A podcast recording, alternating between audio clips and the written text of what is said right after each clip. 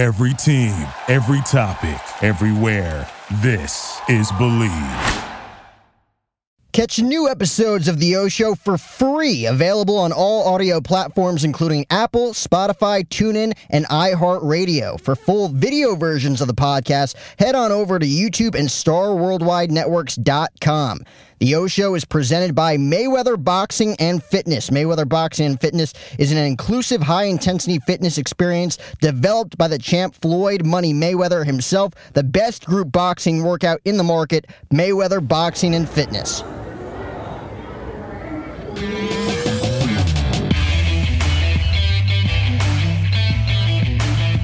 What is good, everybody? Welcome back to the O Show podcast, episode 383, presented by Mayweather Boxing and Fitness in Scottsdale, Arizona, in the heart of Scottsdale, AZ. Mayweather Boxing and Fitness is an inclusive, high intensity fitness experience developed by the champ Floyd Money Mayweather himself. It's opening up later on this summer. Head on down to Mayweather Boxing and Fitness in Scottsdale, Arizona. Again, this is episode 383 of the podcast with our guest uh, via Zoom right now via satellite, I should say. Miss Jessica Abercrombie, newly uh, CEO and founder of Abercrombie Agency. How are you doing today, Jessica?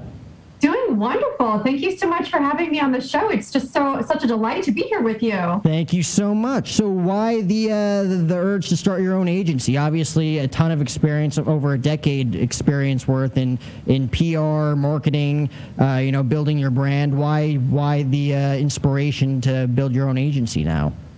Sure, sure. Great question. So, you know, I was actually in hospitality at the beginning of the pandemic. I was the director of comms with um, Global Hospitality uh, Company and had a terrific career trajectory going. And then COVID hit, like right. so many uh, folks, you know, who kind of had a bit of a change in their lifelong trajectory, whether that Naturally. be professional, personal, yep. or a collection of the both. Yep. Um, so with that, I took the opportunity. I, I, don't do terribly well with idle time, so I took the opportunity to see, okay, perhaps I can try my hand at, you know, contracting here, something there, and it just kind of flourished into a full-fledged uh, agency, which I couldn't be more thrilled and and you know, sitting in a space of gratitude.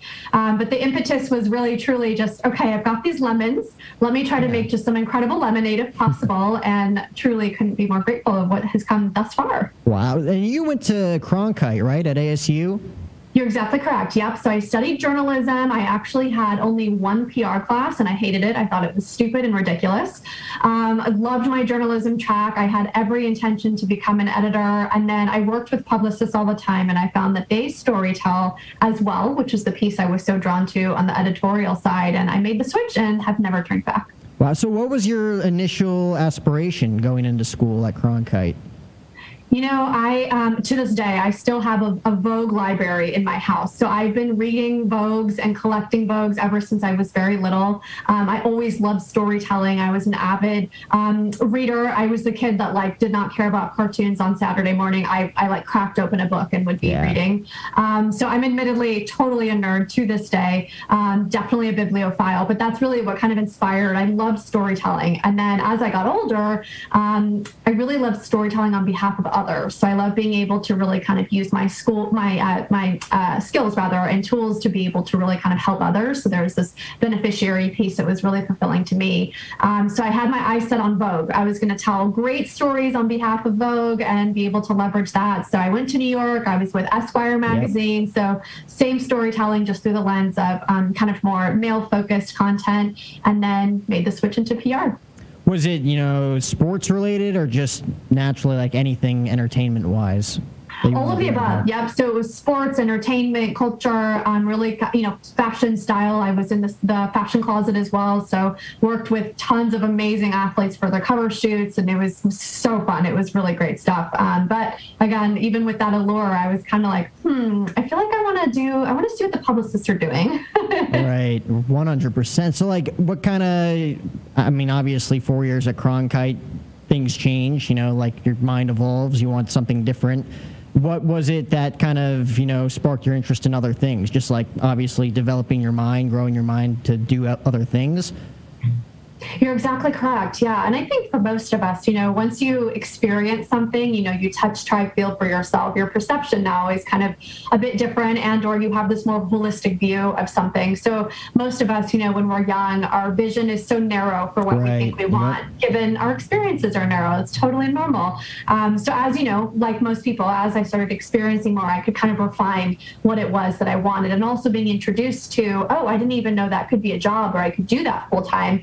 It's like when when you're a kid, you're like, okay, do I want to be a lawyer or a cop or, you know, like your your perception is still limited. So as I kind of moved through um, the professional space, I was able to hone and kind of refine what it is that I wanted. So, with what you're doing right now, obviously you've taken the past five to ten years worth of experiences, and now you're going to mold that into your own agency, and you know, providing, um, you know, stuff for for clients or you know, what, what, whatever it is that you're trying to accomplish what experiences have you taken away from you know whether it be public relations or marketing or branding into what you're trying to do now and what you're trying to accomplish now? Sure i love that. Such a thoughtful thoughtful inquiry. Um, you know for me it was really important to i've always been very heartfelt and heart-led in everything i do and there isn't always kind of a space for that, if you will, in this corporate infrastructure. So I have all agency background, then I was in-house doing corporate communications, and there isn't so much a space where that's celebrated, sadly. And so that was really kind of one of my key takeaways is this concept of, um, for me, you know, I've always been taught I was coach's daughter. Um, my dad was football coach. So I've always had this athlete mentality, this kind of altruism and everything that I do and seeing that there is this greater goal we're all working toward to achieve. But there's a lot of, you know, laying your heart on the line for things to achieve said goals. Um, and so that was something that I really wanted to kind of pull through, not only personally, but professionally as well. So that's something that with my company, you know, having this sense of heart led, heartfelt, uh, that is celebrated. It's not something that, you know, is looked down upon or is a weakness. It's really actually a strength and something in which we really infuse into all of our efforts on behalf of our clients. And in our way, that's how we're indeed making the world a better place. And that is really at the crux of our mission, which sounds kind of silly, right? It's like, okay, this one little person trying to make the world a better place, but that's where it starts. So right. that's really for us what's you plant really one seed and then it grows, right? You're exactly correct. Exactly. What level did your uh, dad coach football? Uh, collegiate level. Yep. Wow. Yeah. So he, okay. Yeah. Yeah, he's uh, on the defensive side. Yep. So he was defensive coordinator, would work, you know, special teams too a little bit, and then would do kind of position coaching also. What school? Uh, so he was locally here in Arizona, and then he was also um, he um, Glendale Community College was where he was at most recently. Sorry, I had to jog my memory there. Wow. I mean, obviously, growing up in a sports family, I heard that you were a LeBron James fanatic as well. Big, oh, big God, basketball yes. person. Oh yes, yeah. The, these finals have been hard on me, but story of mm-hmm. LeBron's life. It's like I'm used to it now. I've been through this with him so many times that I'm like, okay, we lost another championship. All right. Yeah. He's got what? He has four rings, right? I think he's doing all right. Yeah, yeah. They're yep. still the defending champions as of today, so you still have that going for you. You're exactly correct. Yeah, it's it's not easy being a LeBron fan, but again, I'm loyal to a fault. So he, I've been with LeBron since he was at St. Vincent St. Mary's in high school, and it's really? been a long tenure. It's my longest relationship. Yep. Wow. So that, that was always the funny thing about you know either basketball at the college or NBA level as a fan. People always followed players and not teams. It took me forever to kind of figure that out. I grew up a giant baseball fan, growing up in New okay. Jersey, a huge New York Yankee fan, and then I have all of these guys who are like wherever LeBron went, you know, whether it be Miami, back to Cleveland, LA, it's just like you're just a bandwagoner, right? There were people who were like with uh, Kevin Durant or Russell Westbrook or any one of these guys, James Harden.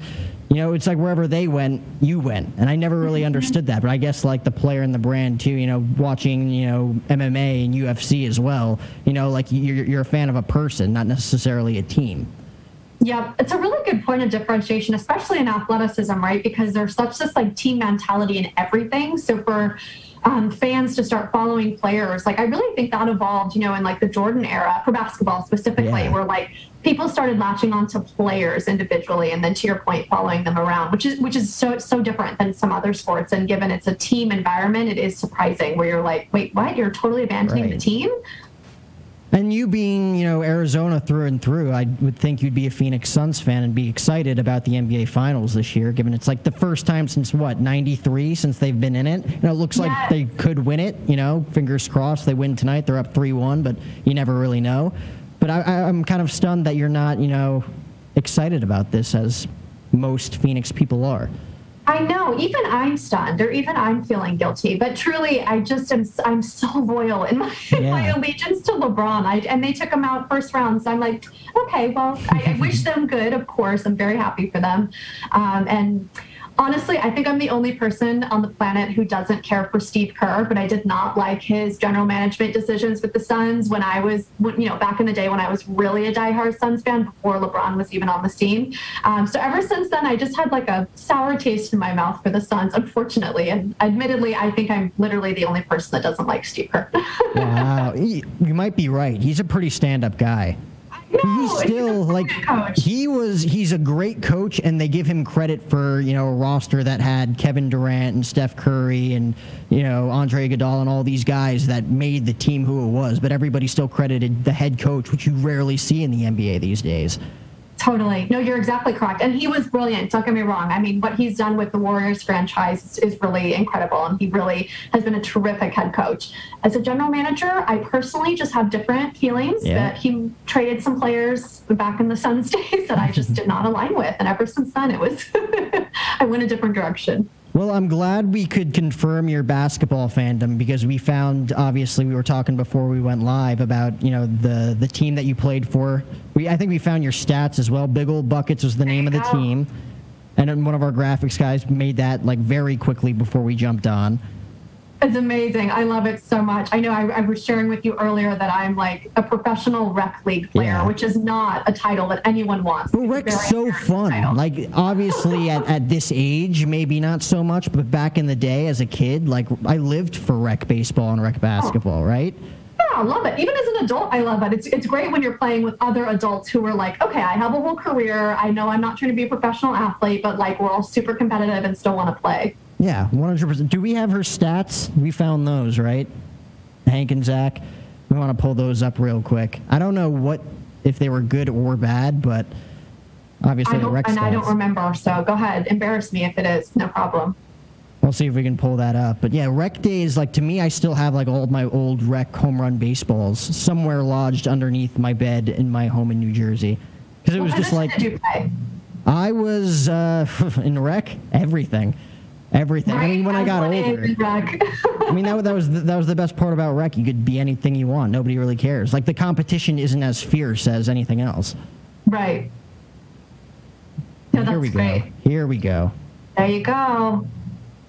So do you want to elaborate on these stats? Is this oh man is this good or bad? Again, I'm a baseball are, guy. Yeah, these are subpar at best. This was like not a great season, but that's okay. That's all right. I'll give myself a pass what, what site is this? If this is a rec league, how can we find your stats?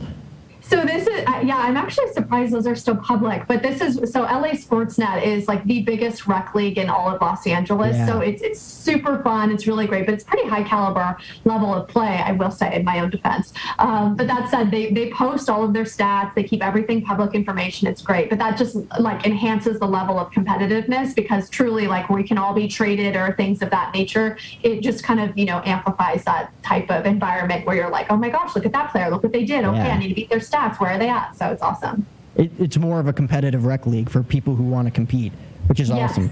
So how how often does you know sports intertwine with what you're doing right now with your agency when it comes to like brands and clients you know coming to you and wanting to accomplish what they want to accomplish?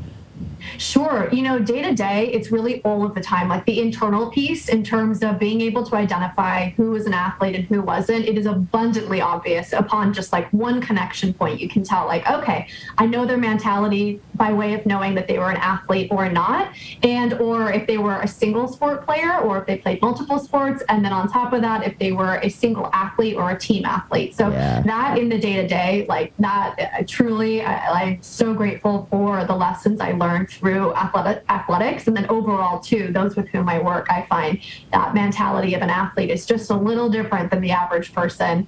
Um, so that's really kind of day to day. And then by way of my clients, you know, we are specializing in the luxury space. So athletes, entertainment, that is all playing in the same circle of luxury, being able to really kind of tap into that influential market. Um, so fortunately, I personally have had the opportunity to work with um, quite a few athletes, which is always really just, you know, kind of personally gratifying for me. Um, and then on behalf of our clients, really ensuring that we're aligning with, um, you know, athletes and kind of influencers within their own rights within the athletic space, um, ensuring that our, our clients kind of have the opportunity to leverage that through their brand um, portfolios as well and you know how to connect with your clients because you know sports aside working in pr and, and, marketing for as many years as you have like you pick up on things. You know how people not necessarily how people's brains work but you know how like which way they're going. Like when they come to you with a specific project or what they want to do you're able to pick up on things and be like okay here's where their mindset is. Here's what we're able to accomplish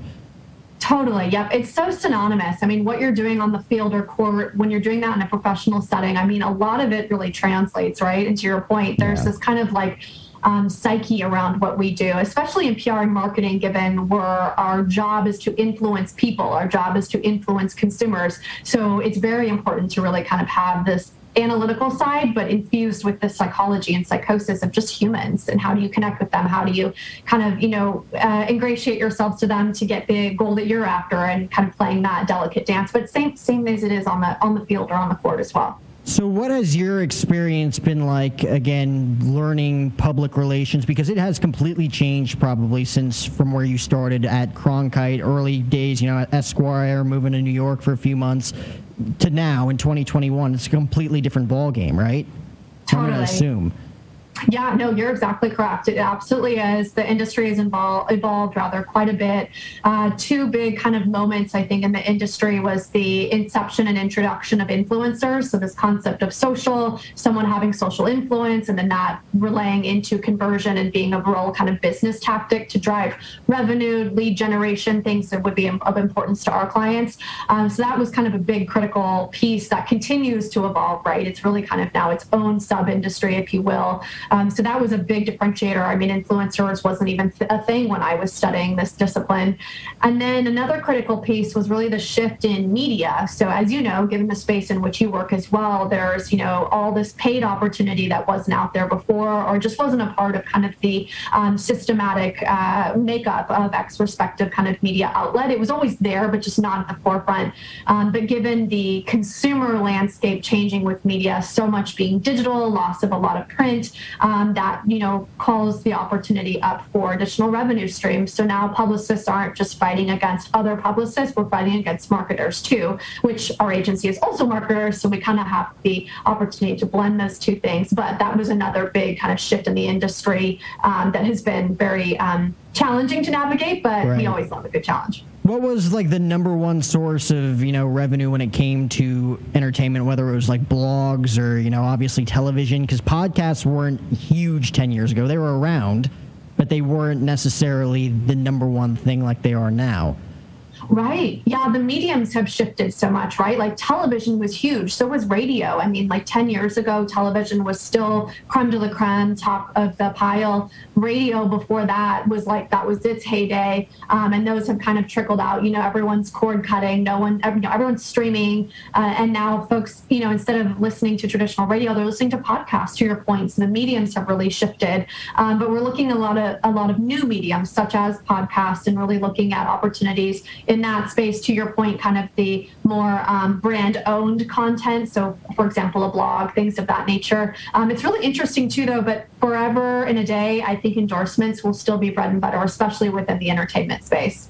Was uh, Abercrombie Agency something that you had planned for a long time, or was it something just kind of off the cuff, like it's time to work for myself? I've taken all of these experiences, now I know what to do with them?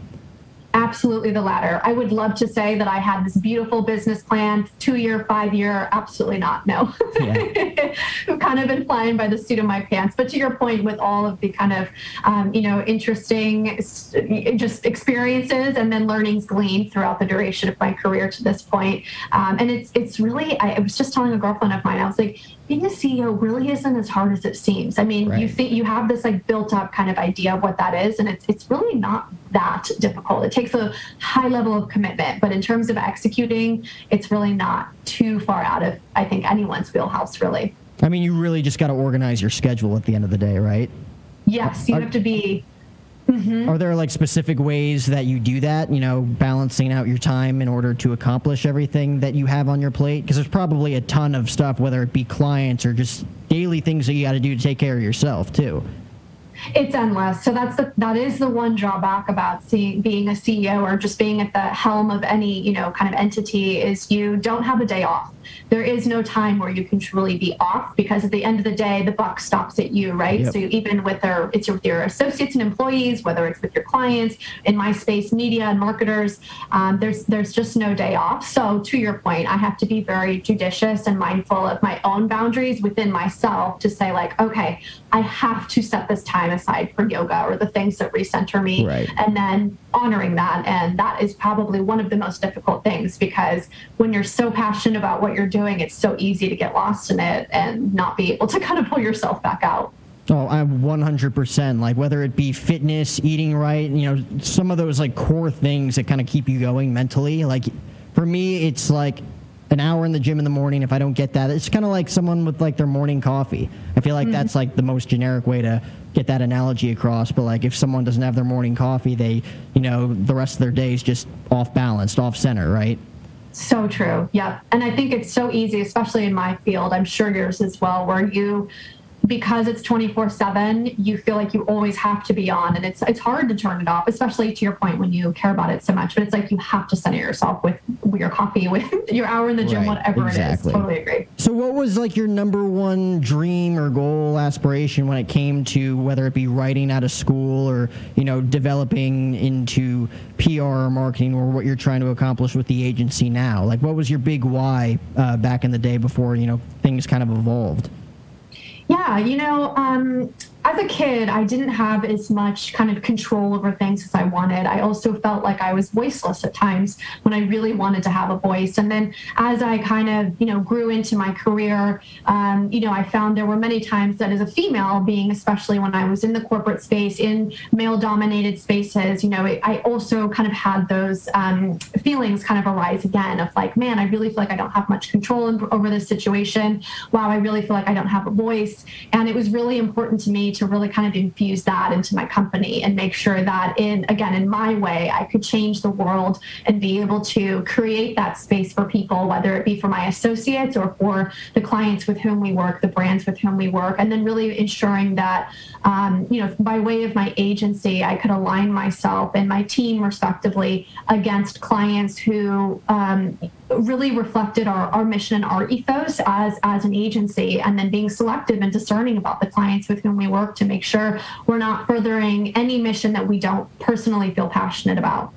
What was like the biggest um, lesson you learned from either a mistake you made or something that just like did not benefit you or anything that you were doing uh, personally professionally? Like what was the biggest lesson you think you've learned that you've taken into account when starting this agency Mm-hmm. I love that you know, one lesson my dad instilled in me from being very little and having that team mentality, right, coming from a coach's perspective, is to not be above anything. So to always have humility in everything yeah. that I do.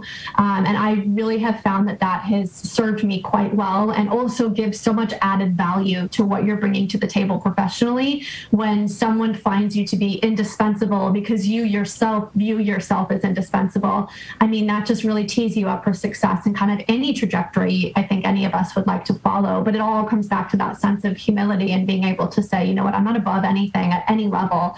And I think um, my team resonates with that a whole lot. That while I have this title of CEO, I'm not above anything. I'm right there right. with them, happy to be by their side. And that mentality, I think, has been quite helpful. Did you have this mentality from the beginning, or were there moments that kind of taught you, like, this is how it's got to be? Because if it's not, I'm just going to drive myself insane? Mm, good question. Um, no, I've always kind of been that way. I think the areas where I've scraped my knees in times past is actually just um, not having the confidence. So, so yeah. kind of like you know, when you're going between two things and you choose the wrong one, but like in your gut, you knew it was the other thing. Right. Um, that's something that I think, but I think that's something very common, especially with professional women. We we question ourselves a lot um, and want to make sure we're always doing the not just the right thing, but the perfect thing. Um, so I think once I started kind of taking that um, sense of perfectionism out of everything I'm doing and really standing and owning my confidence in what I can do, that was really helpful. And that's when it's like you take it to the next level, which is really common with athletes too. It's like oh, yeah. you're your own worst enemy, critic, barrier, and once you remove that, it's like sky's the limit. I mean, at the same time, like I feel like the biggest uh, issue people have with themselves is putting way too much pressure on themselves to succeed. Mm-hmm. But at the same time, you're a CEO, you're a founder now, you have employees, you have clients to deal with. I feel like that pressure can both be a good thing and a bad thing. How do, how do you balance that type of pressure now that you know you're dealing with all of this stuff? Mm-hmm. Super thoughtful question again. You're great. Um, you know, I really just try to make sure that through my associates, I'm being really mindful of their health and happiness. That's really been helpful for me to know and have the confidence around, okay, I'm doing the absolute best I can to make sure that this incredible group of women is empowered and they're celebrated and that that at the end of the day makes me feel really fulfilled. Yeah. um, so that kind of removes a little bit of that sense of because um, to your point there is a lot of pressure. I mean these are people's livelihoods. These are you know i'm, I'm literally supplying these people with the, the funds by which they can live their life. Like there's a lot of pressure around that. Uh, you know when something if we have a business snafu that doesn't just impact me that goes well beyond me and residually impacts my associates as well. But knowing that i have kind of teed them up to be um, in that space of empowerment and in that space of um, their own confidence, I think is what kind of helps me take a little bit of the pressure off because I think about, okay, well, in a sticky situation, they will have the tools they need, yeah. and that's the best I can do. I mean, at the end of the day, you're going to hire the best employees that can take care of themselves, and at the same time, know if they need to come to you, they will. Absolutely. Yep. Yeah. And it's like, oh my gosh, it's so worth it. We we were hiring for this one role literally for six months, but it, we just recently filled the position. The gal we hired is incredible, and it's like dating. Like you don't you, you don't just like date for cheap love. You know what I mean? Like you want to go after the person that's really going to be um, you know powerful, and that's right. exactly the caliber we kind of pull through at our agency as well. So what's like the biggest, uh, you know, I guess project per se that you'd want to work on uh, with the new agency with your team? Sure. So we one of our clients is moving forward with a campaign that celebrates science, which sounds like kind of silly, but when you unpack it, you're like, oh my God, that's so powerful. Yeah. That's incredible. So it's essentially kind of the get out the vote campaign, but through the lens of science. So really just empowering the nation to lean into kind of this notion of fact driven you know, uh, narratives that can really kind of celebrate the wins of science, especially against the backdrop of the pandemic and COVID, right. and really being mindful around what that looks like. So that's been a terrific campaign to work on things of that nature, where we really have the opportunity to, in a big way, drive social change. Like, oh my gosh, you can't pay me enough to make me excited about that. Wow, I mean that would be very interesting, and obviously you take into factor all the other interests that you probably have, whether it be sports or or things like that that nature. Like you got to be pumped about some of the possibilities that could be in your future because you never really know who's going to walk through that door and ask for help. Mm-hmm. You're exactly correct. Yeah, and with that campaign, I mean, we blindly pitched Michelle Obama and Jessica yeah. Alba and Arianna Huffington, and they were like, "Yes, tell me more. This is great." And so that's where you're like, "Oh my gosh, this is like." I'm on a campaign that Michelle Obama has interest in. Like, what? In what world? Yeah. This is amazing. Was there any specific person? I mean, you mentioned Michelle Obama, but was there any specific person that you'd like to work with? I think you know the answer to that. Yeah. it's LeBron LBJ? James, hands down. LBJ, hands down. Do you day. think you can make that happen? And if so, hypothetically, what would you? What do you think he'd come to you for? Oh gosh, I no, he needs a bigger fish than me. I know he does. Um, I I would just oh gosh, I could be on like any. I would be on on his daughter Zuri's campaign, and I would be happy. Like I wouldn't care just to be. I would I would work for Savannah, his wife, and be like so happy. Um, but no, I think the intersectionality of PR and sports is so important in how athletes use their kind of um, influence and power for you know good or bad, whatever direction. So that yeah. would be like if I was LeBron in another life, if I was LeBron's publicist, I think I would just end my life like the happiest person ever. I mean, you want to power through though and get through that, right? Like you want to be able to be his publicist for like a decade, right? Oh, for sure. Yeah, like a tenured publicist with for LeBron James would be just amazing. Yeah, and that would only grow your brand more. I mean, that's like one of the highest paid people in all of America. It's like him and Conor McGregor, like one and two, right? Truly. Yep. Mm-hmm. So uh, the last thing I want to leave you with, I don't want to take too much of your time, but what's like the number one mission and vision you have with Abercrombie Agency? What you want to again tell the people, tell the audience listening to the show of what you guys are about and what you're trying to uh, accomplish at the end of the day, and what you're willing to provide for people. Sure, sure. So, you know, given we're a company that was founded in the pandemic, I think if we can really kind of instill the sense of, again, I, I, know I mentioned empowerment, but truly the sense of empowerment for anyone, whatever your vision is, whatever your mission is, like step outside that sense of security, step outside the kind of hierarchies that we all live in that just feel comfortable and, and, and truly believe in yourself, lean into yourself and explore that. And it's not going to be perfect. It's going to be, you know, w- with scrapes on your knees, it's going to be with tears and blood and all those kinds of things, but that's living, right? That's right. life. That gets you out of your sense of security and into a space of continued growth, with which I think all of us can really benefit from and enjoy. And that's really what we would love to just impart in the world, you know, really that sense of empowerment and working with brands and, you know, anyone that's out there listening, being able to just understand that you can literally do anything you want. You can change the world any way you would like to, whatever impact you want to have. Um, but that's entirely possible, even even in a pandemic when the whole world is not open to that. right, and everyone was put on this planet to be different. You know, everybody's got different DNA. Everybody's got different goals, ambitions. You know, niches. You know, everything. Everybody's got something different about them, and you got to bring that to the table as opposed to you know shying away from it and hiding it, sweeping it under the rug, which some people mm-hmm. do at a mm-hmm. young age.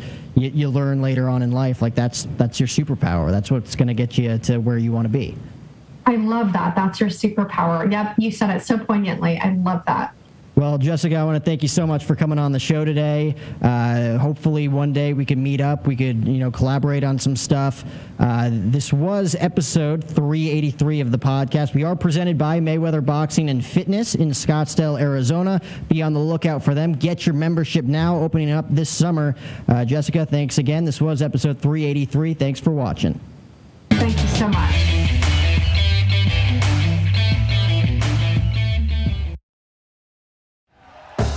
Thank you for listening to Bleav. You can show support to your host by subscribing to the show and giving us a five star rating on your preferred platform.